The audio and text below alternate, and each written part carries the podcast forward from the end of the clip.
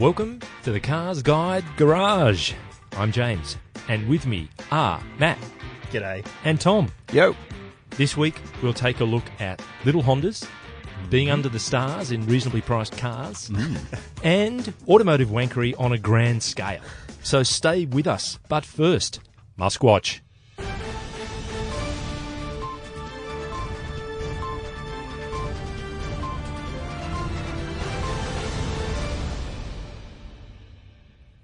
Right. So, okay, big week. This Yes. week, the dear leader got into a Twitter fight with Tech Center, Tech Crunch writer Drew Olanoff, who uses the handle at Yoda, about whether he actually cried during the New York Times interview we mentioned last week.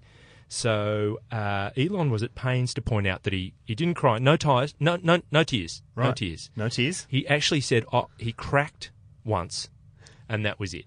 So the New York Times immediately just responded by saying, "Mm, "We don't agree. you were actually pretty emotional, and there was more than that."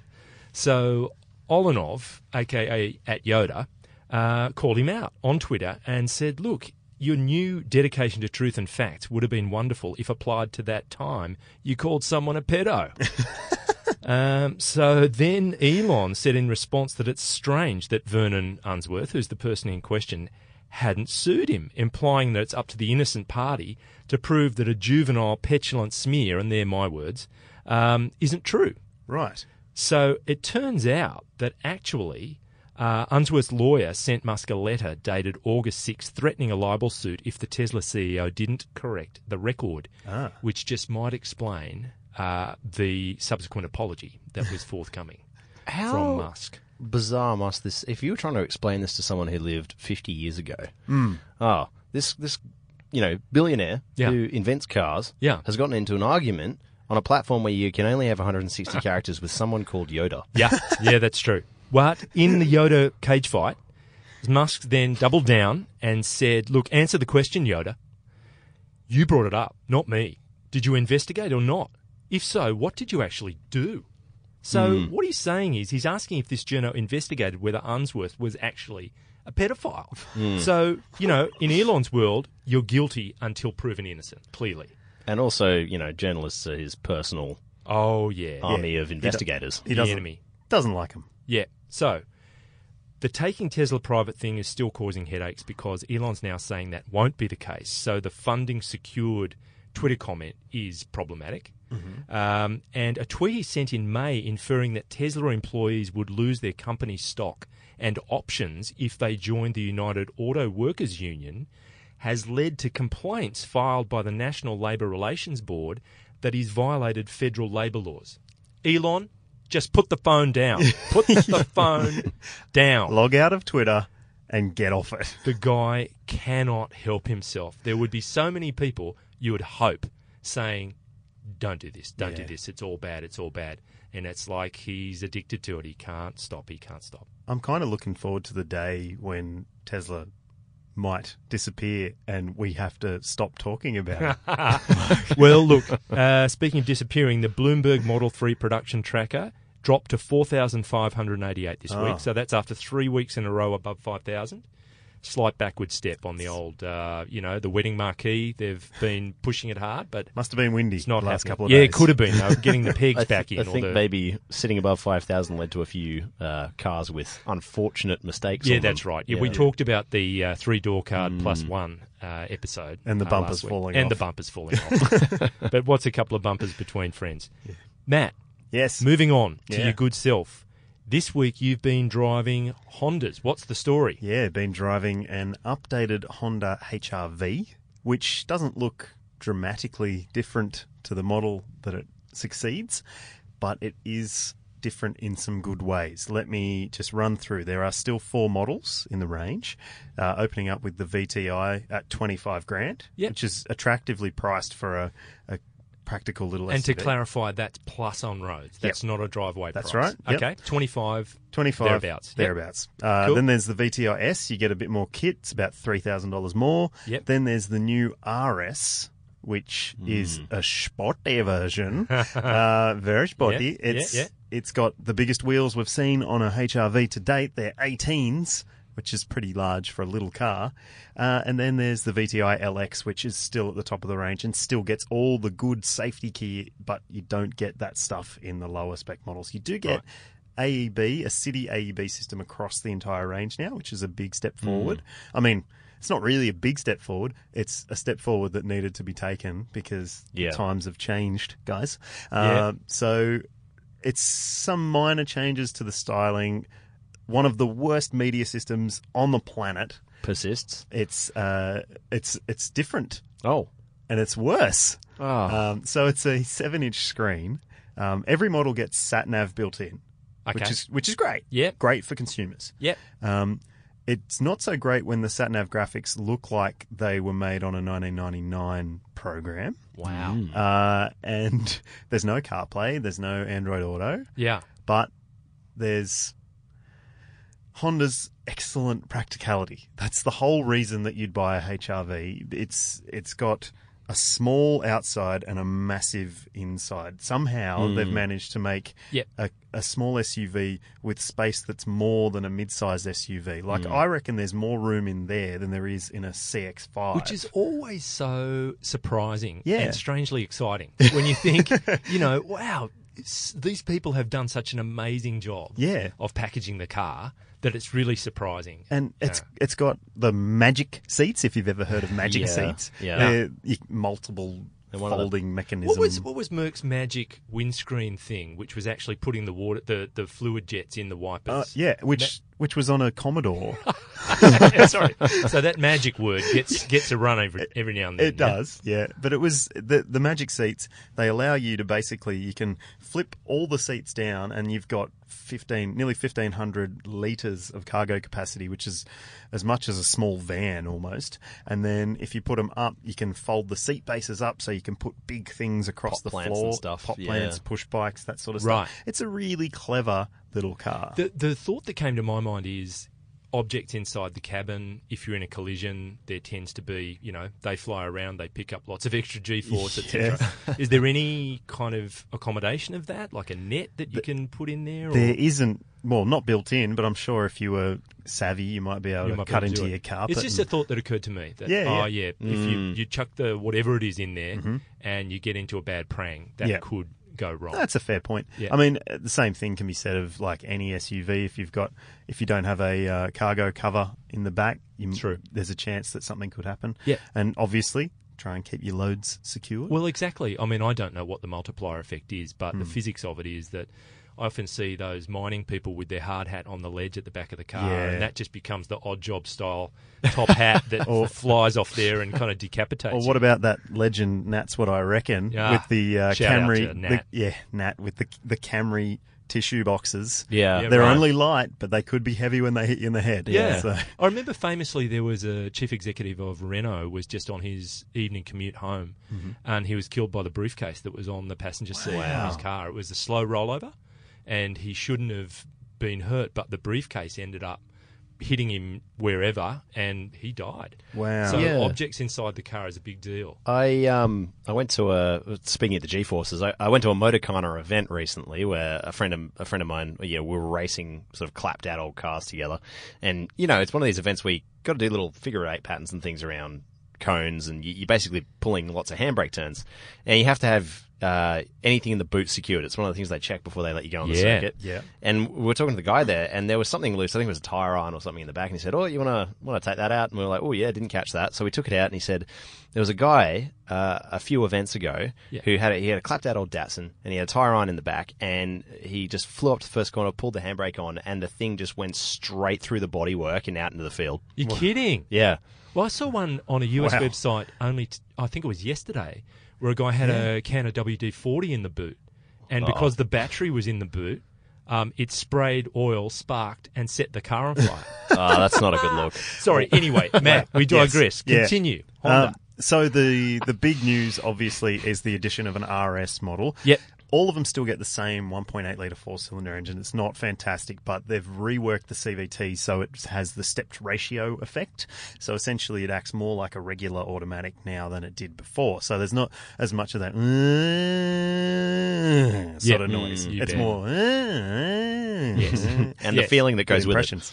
Uh, yeah, so Yeah. It, it is it is better, no doubt about that.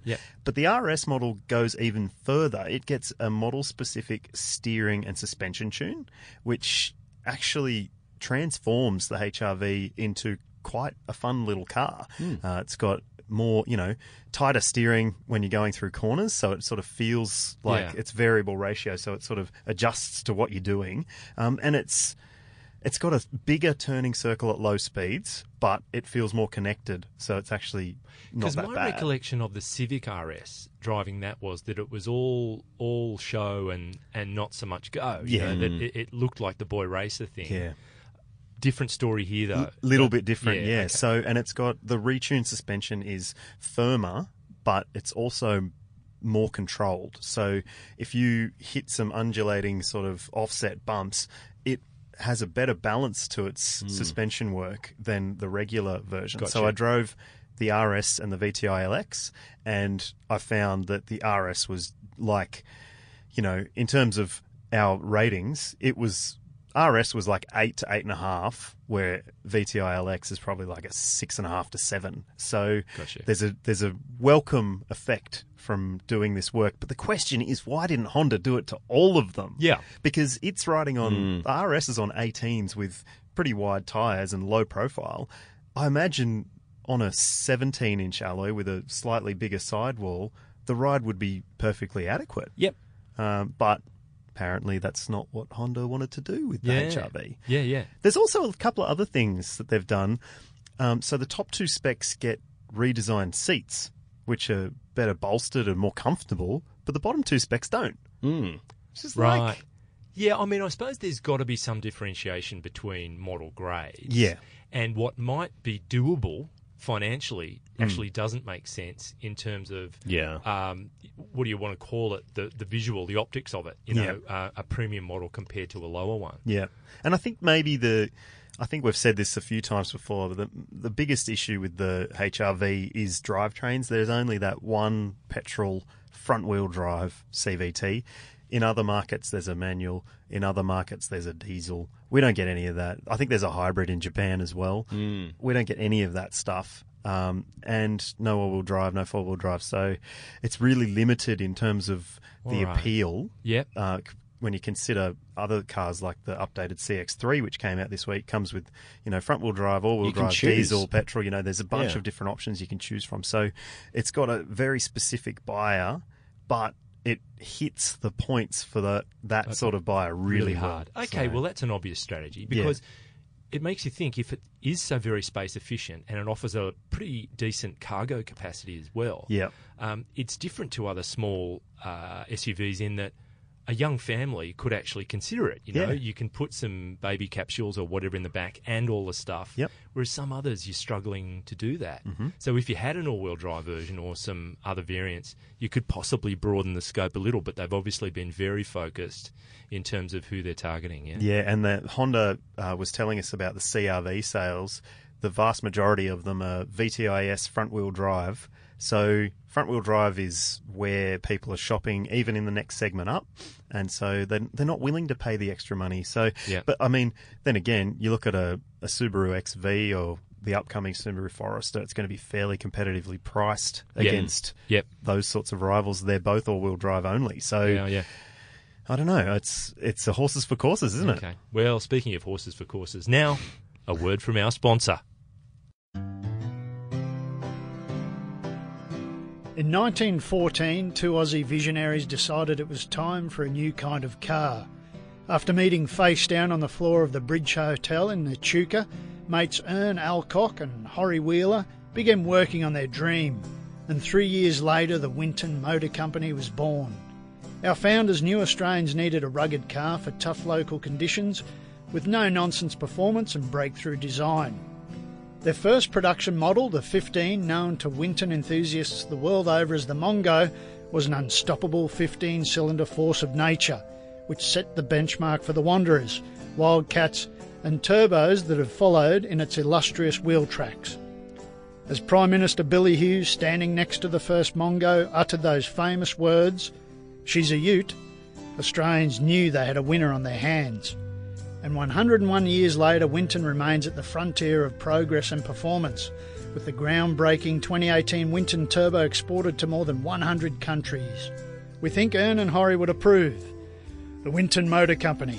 Go Australia! And of course, that begs the question look, when you talk Winton, from our point of view, that means Frosty. Frosty Chops, Head of Communications and Government Relations uh, at the Winton Motor Company. And uh, government relations is the operative part of that job title uh, in the last week. We, we mentioned last time around that uh, he was very tight with Malcolm Turnbull. Of course he is, but he's, uh, he's found himself on Team ScoMo. He's still down in Canberra. And some might say that's opportunism. Some might say he's just engineered the whole thing very, very nicely. So there's been a bit of chat about Scott Morrison's new 7 Series uh, Comcar, but watch that space because I think the parking spots on Capital Hill will be filling up with, you know, Winton Turbos. There could be some uh, Wanderers in there as well. Um, there, there deals are being done as Have you speak. heard from him if he's uh, working on the uh, fuel standards lobby? Because I believe that there's a bunch of talk down there about what's what's happening with fuel standards. Because I mean, Winton Turbo it'd have to run on the good stuff, wouldn't it? How about those swans, eh? That's, uh, that's, I, look, I don't know what you're talking about. It's, uh, Okay. Something may come to light in future. But, Tom, Yes. uh, speaking of things coming to light, you've been out going bush. You've gone all crafty on us. and uh, Yeah. You've been out there. What have you been driving and where did you go? All right. So last week I was driving a Kia Sportage SLI, uh, and that's so that's about uh, mid, like ha- halfway up the range, kind of. You've got the SI at the bottom, the SI Premium. SLI, and then there's the GT line above it. Uh, I took it on a bit of a, a trip to see whether is it just a glorified hatchback that someone's put in Photoshop and stretched out, or is it something a bit more substantial. So I took it uh, on a 400 kilometre camping trip from uh, here in Sydney to uh, the Wolgan Valley, just past Blue Mountains.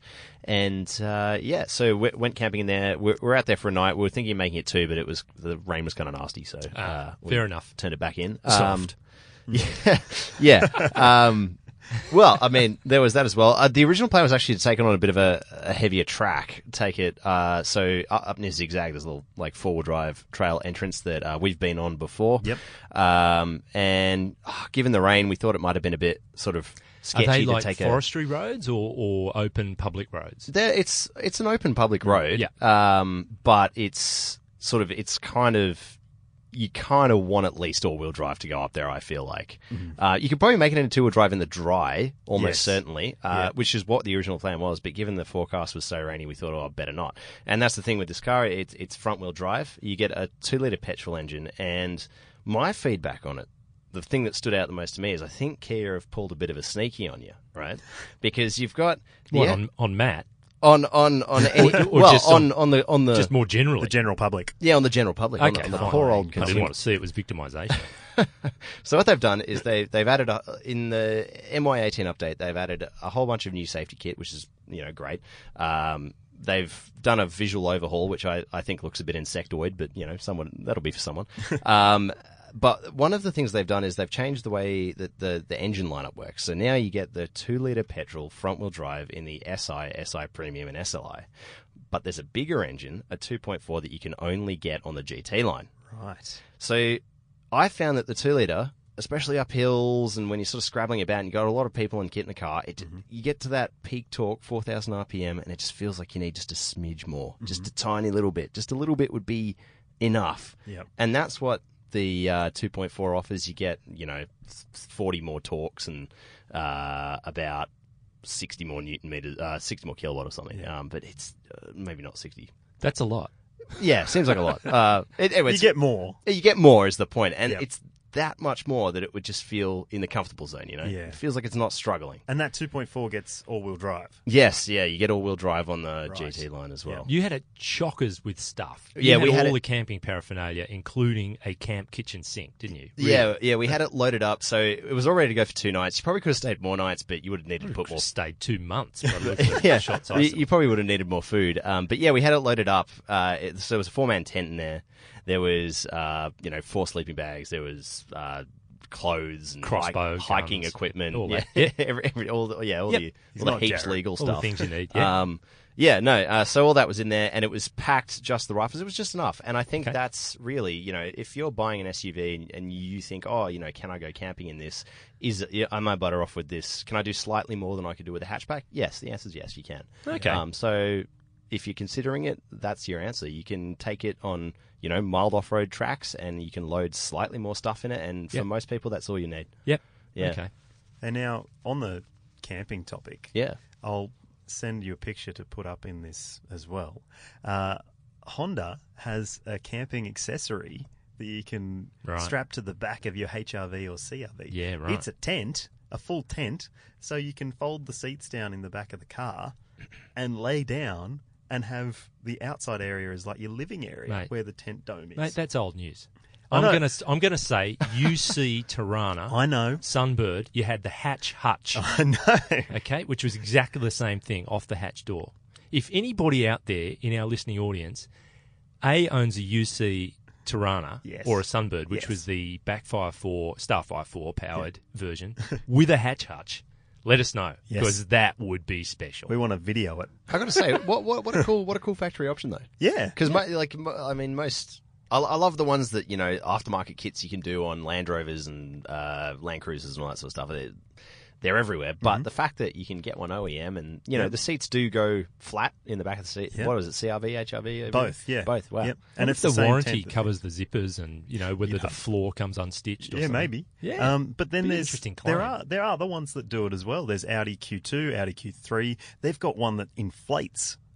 Maybe we should It's- get one and What? test it. And you can float across the lake or something. Maybe, maybe that's its safety function. Sounds good. Well, you just pull the cord, a la, you know, jumping out of the plane. Oh, we'll just have to get one and see. yeah, we'll have to get one it. and see. That would be really cool. Yeah. Great. Okay, now Next. something something that's not really great. Oh. I'm just going to, if I could fit a soapbox in here, I would, and I'd stand up on it proudly. Yeah. Because I'm going to say most of Monterey Car Week, which has just finished off during the last week, is everything that's wrong with the top end of the car collecting hobby slash investment thing. Change my mind. okay, um, I'm putting I'm putting it out there because the quail Yeah. a motorsports gathering uh, is just a massive wankathon. You know, with people dressed up to the night. Put it this way. Okay, so a Ferrari, a 1962 Ferrari 250 GTO sells for $48.4 million, and no one actually says, WTF, what, what has just happened? Yeah. This is a car. Everyone celebrates it, and there are people in spiffy clothing and Yep. big broad hats and blue blazers and blah blah blah.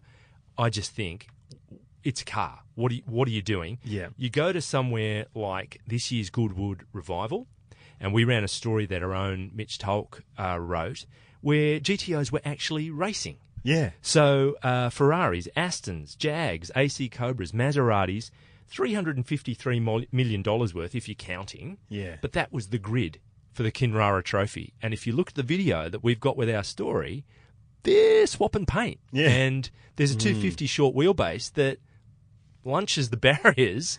And yeah, you think, oh, that's expensive. But you also think, eh, it's a real race. Yeah, This is yeah. fantastic. Now, that's a motorsports gathering. Mm. Whereas just strolling around with a glass of champagne and not really knowing what you're looking at Mm. drives me nuts. Um, now, that said, Tom, you did mention before that there are some other events in the whole Monterey Car Week that, that are a little more real. One of those, I would argue, is the Rolex Monterey, well, Rolex, there you go, um, Monterey Motorsports Reunion. Now, that looks to be a little more fair income. There's some racing goes on there, and there are some high dollar cars that get out on the circuit. I'm not 100% sure what form the racing takes. Uh, but then you want to go to exotics on Cannery Row. And look, I've found a picture of a guy with his phone and a hoodie. You know, he's got his hoodie on, Yeah. he's got his shorts, he's looking pretty trashy, and everyone, Joe and Joanne Public, can just turn up and have a look at all these cars. It's much less uh, pretentious. So that's good. Yeah. But um, I just think the Pebble Beach Concours d'Elegance Yeah. is horrible. Uh, you know, people turning up just because they turn up. It's like this is where you have to go rather than I really want to see these cars. Yeah. Uh, just a place to be and be seen. And I think it is, like you say, it is a, it's sort of a statement now to Yeah. to show, oh, I've got enough money to potentially buy one of these. Yeah, I know. Like, so it's, it's an age-old sad. discussion, isn't it? But I just think you can have a fancy car, good on you. If you use it as well, more power to Yeah. you. But if you've bought it as an object and just an investment, get stuffed. I I think, like, as a little bit of a counterpoint on Concours, yes, it's a. It does exemplify all of that, but then it, it is also a rare opportunity to see some things that don't get seen. Um, and one of those things, uh, there was this article uh, on Jalopnik about uh, the uh, Chinese presidential cars, the, the Hongqi, Hongqi. Limousines. They, they Yeah. brought two of them along uh, to this event. They look amazing, and you know, how often would you ever get to see one Yeah. of those ever? And oh, All right, Tom. And You're be- much more charitable than I am. and beyond that, we're seeing car manufacturers embracing these events as alternatives to motor shows. Yeah. Yeah. and bringing out new, iconic. but which are the brands that are doing it? so Yeah. You Inf- want to talk Bugatti, you want to talk... Infiniti. no, oh, well, Infiniti I don't know. took something. It's a it's a weird thing, but it's a thing. Yeah, okay. I suppose, I mean, there are the, the high end brands are using it that way. And funnily enough, they do that at the Goodwood Festival of Speed as well. There are a lot of mainstream brands that get there. And that's because it's a much broader kind of spectrum of people Yeah. that go to the Festival of Speed. Mate, Honda had something there. It was the new NSX, SX. but it was Not Honda. Oh, exactly. Anyway, Acura. look, we'd love to hear your thoughts. Hmm. Anyone who's been there, anyone who's experienced it, what were your thoughts? Pretentious, not great, otherwise, let us know. Join in the conversation. Maybe we should try and start a, a GoFundMe so we can get James to go and enjoy himself. Yeah. See if he can enjoy himself. He might have to include a suit in that. As So well. hold on, is That's it true. part of the GoFundMe requirements that if, if James doesn't enjoy himself, do then uh, People get a refund. yeah, do people get a refund? Oh, Nah. All right, now, speaking of cars that uh, need to be driven, yes. The ones that we've been driving this week. Okay, over to you, Matt. What I- have you been b- beside the Honda? Beside the Honda. Yep. I have been in only briefly the Mini Cooper S, the new five door Mini Cooper S. Um, and I actually, my partner and I own a Mini Cooper five door 2017 model. It's not the S because we don't need the S, and I don't think anyone needs the S really. um, but the the thing that got me right, I took it home, I parked it. About an hour later, Gemma got home in her car. She parked it. She's walked around the back of it, come inside, and gone, "Oh, I don't really like that, and I like minis." All right. So How does it differ to the car that you own? Okay, so it's got the new Union Jack tail lights on Righto. the Cooper S, which are kind of cool, but Yep. also kind of twee. All right. Um, the new rear bumper with a integrated diffuser thing Mhm. and a rear spoiler, and it looks too much. Okay. I reckon it looks a little cheap. Well, a bit of that Union Jack stuff was always part of the customization option program, Yeah. wasn't it? So if you're into that, go for it. Yeah. This sounds like it's take it or leave it. And there's- it's in the car. Yeah, Yeah. so in the Cooper S, it's Yeah. in there, and you don't get it in the Cooper. So another reason to choose the three cylinder, which is excellent. Um, and also, you get a like ambient lighting thing. So in the Cooper S, it's there's like a a dash display, and it's a Union Jack, which is like got some arty effect to it, and there's lighting in there. Yeah. And because it's still trying to be silly mini, you can change the colors using a little dial up. you know top. where that belongs. The Quail, Oh. a motorsports Mm. gathering. I don't know if it'd make it. I don't. If, I don't think it'd make the cut. Um, it's no. It looks like the sort of thing you might have seen a very junior designer come up with. Wow. Um, it just doesn't look right to me, and it's a shame because you know Cooper S, good car, fun. You know, It's a big car. It's it, it struck me looking at it in the car park. Just yeah. it's getting to be a big car now. yeah. It's kind of funny how, like, even compared to something like the Fiat 500 Mini, is massive. It is. just generally They're as a big brand. cars. Yeah. like, it's just all, all their cars are That huge. name does not apply. So Tom, Yes, over to you, friend. What- yeah. So I've already talked about the the Sportage, which is what I had uh, Yep. last last week. I've just received the keys to a Skoda Karoq, and um, is it Karoq or is it Karoq? Karoq? Karoq? Karoq?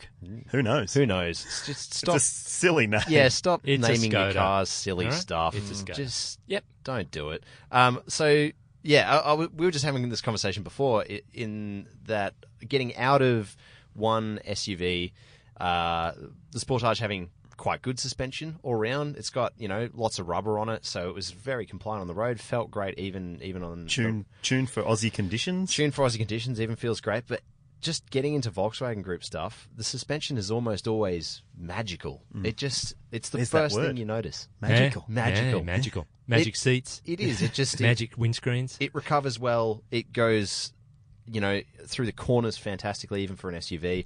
Um, and I think that's you know a little bit, a little bit of where your Euro money disappears to. You know, people say, oh, you know, European cars, Yep. just everything's the same now. You don't really need to read too much into it. But that's one area I think where really you're getting some of that European Yeah, money right. investment Yeah, right. back. Right. We, uh, I went to the launch of the Karoq, and the general consensus among the automotive media there was it felt like a Golf to drive. It's just got yeah. a really plush, beautiful ride to it. But what did you think? I I thought it felt like a Golf to drive. it had a really plush, beautiful ride. Um, On you, Matt. Yeah, no, Thanks it's- for towing it- the party line. yeah, it was no, it was really it's it's a really impressive little SUV, and Sweet. um, I reckon you're going to have a, a nice week with that. Nice gonna- weekend. Yeah, I'm going to drive it up to uh, Gosford for a friend's birthday on Yep. the weekend, so Yep. that should give it a bit of a thorough drive. Mm-hmm. Might go down to the coast and yeah, so I think it'll be good. Nice. All right. What well, for you, the JC? record, I've been in a BMW M4 CS, Oh, uh, sporty. which is uh, just under 200 grand's worth of two door kind of power. Mm-hmm. Uh, Zero to 100, 4.1. It's 317 kilowatts, 550 newton meters, seven speed dual clutch. Uh, but you get into it, and there are so many things that make it hard to live with. Matt, we were talking about it the other day. There are um, what's called recycled door cards made from this very herbal peace, love, and mung beans kind of uh, you know material in the doors, but the angle of the armrest means you. You can't put your arm on it. It's just too much of a slope. And they're tiny, Silly. like- they're tiny. Yeah. Um, little pad of Alcantara on them, as if it's What's going to the make your forearm stick or something. Yeah. It doesn't work.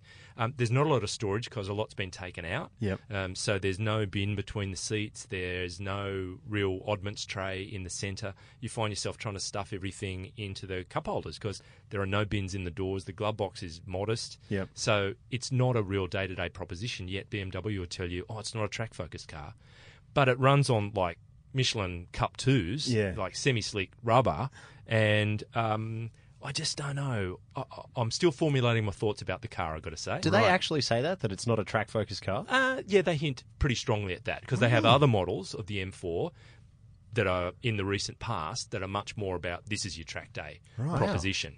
So this one, I found myself just thinking, wow, if you feed the power in, no matter how well within bounds of reason, if you give it a- a pretty solid prod but squeeze it in, even then it's wanting to kind of squirm and Yeah. and it's not very well behaved. So anyway, I'm gathering my thoughts, but it did put me in mind of another car that BMW Australia owns, which is their 2003 M3 CSL, um, which was unbelievable. So that's Coupe Sport Light. Yep. I've just had the Coupe Sport. Yep. Um, and it's inline Atmo 6 at about 8,000 revs or more uh, is something to experience. Absolutely Yeah. fabulous. So this turbo engine's got all the fire and brimstone, lots of torque and whatever, but it doesn't quite sound uh, as you'd want it to. It's loud and guttural and whatever, but it doesn't have that refined howling scream Yeah. of inline BMW 6s of old. Um, that you kind of hanker for. So anyway, we'll we'll see. I'm, I've got mixed thoughts about that car at Right. the moment. Yeah. I think So- there's a bit of that all round though, a little bit. Like Yeah. even with the old uh, C63 AMG with the big 6.2. 6.2 yeah. liter Yeah. V8, that was an angry sound. Totally. car. Yeah. It, it sounded awesome. Our little boy, when he was little, I took one home, a, a big coupe, and started up. He he went back about thirty centimeters, like he jumped into the air and was seriously unsettled by that car starting. I thought I'd hurt him or something. He wasn't. He was just listening to it. Yeah. Yeah, Uh, it was an incredible car, and as in, as incredible as the newer ones, the t- the twin turbos are uh, now, that it's not quite the same. I think I'll touch on that in the story because having recently driven the new version or the latest version of the C63 uh, S, there are some direct kind of comparisons that you can make. So stay tuned. I think I think that's part of it too. To me, it's sort of it's like power versus passion in a way. Like they've they've got to go for this turbocharged route its its power and it adds a lot more torque. Um, but there's you don't get that passionate sound that you No. used to get any anymore. It's Like- a bit like, yeah, is speed everything? Yeah, Uh, it opens yeah. up a broader conversation, doesn't it? Well, that'll be for a fu- uh, future podcast. Yeah. Because now we've reached the finish line. okay. So, uh, look, thank you, Matt. Thank you. Thank you, Tom. Thank you. And thanks to our producer, Marsden, for his nimble finger work on the panel. There may be no end to his good taste. There also may be no beginning. Uh, thank you for listening, and please give us your thoughts on anything we've discussed today. Search for Cars Guide on Facebook and Instagram and use the hashtag CG Podcast or email us at comments at carsguide.com.au. You can listen to and watch us on YouTube, and if you're an iTunes devotee, please rate and review us. I hope you can join us next week. Until then, it'll soon be springtime, and I think I'll do the shocks as well.